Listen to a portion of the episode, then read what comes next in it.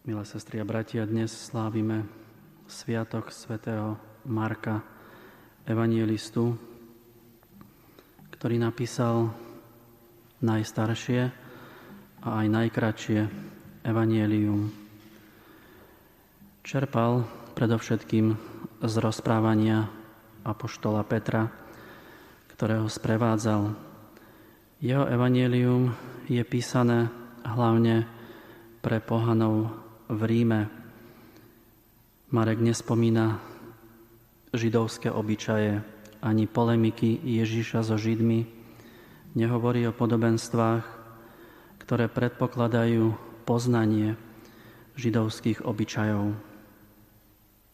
Jeho plné meno je, bolo Ján Marek.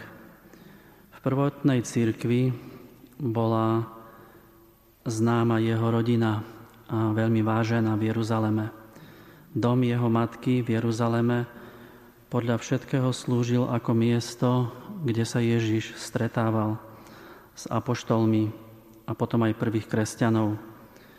V skutkoch apoštolov sa opisuje vyslobodenie svätého Petra z väzenia, odkiaľ bežal priamo do domu Márie, matky Jána, ktorý sa volá Marek v 12. kapitole.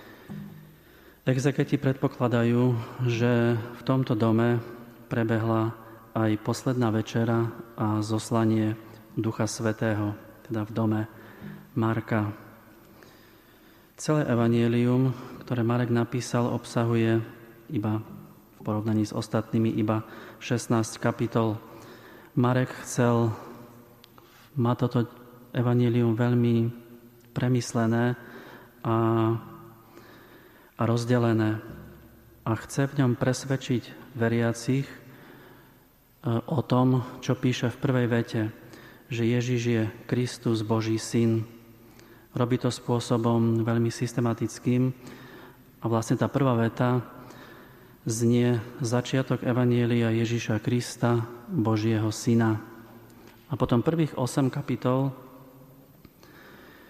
Marek hovorí o tom, že Ježiš je Mesiášom a potvrdí to v polovici, teda vo 8. kapitole, keď Peter odpoveda na Ježišovú otázku, že za koho ma poklada dajú ľudia a potom apoštoli a Peter odpovedá, ty si Mesiáš.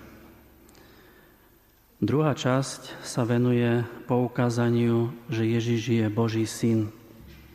A v závere Evanielia túto pravdu o Ježišovi ako o Božom synovi odkrýva pohan rímsky stotník pod krížom po Ježišovom prebodnutí, keď padne na kolena a povie, tento človek bol naozaj Boží syn.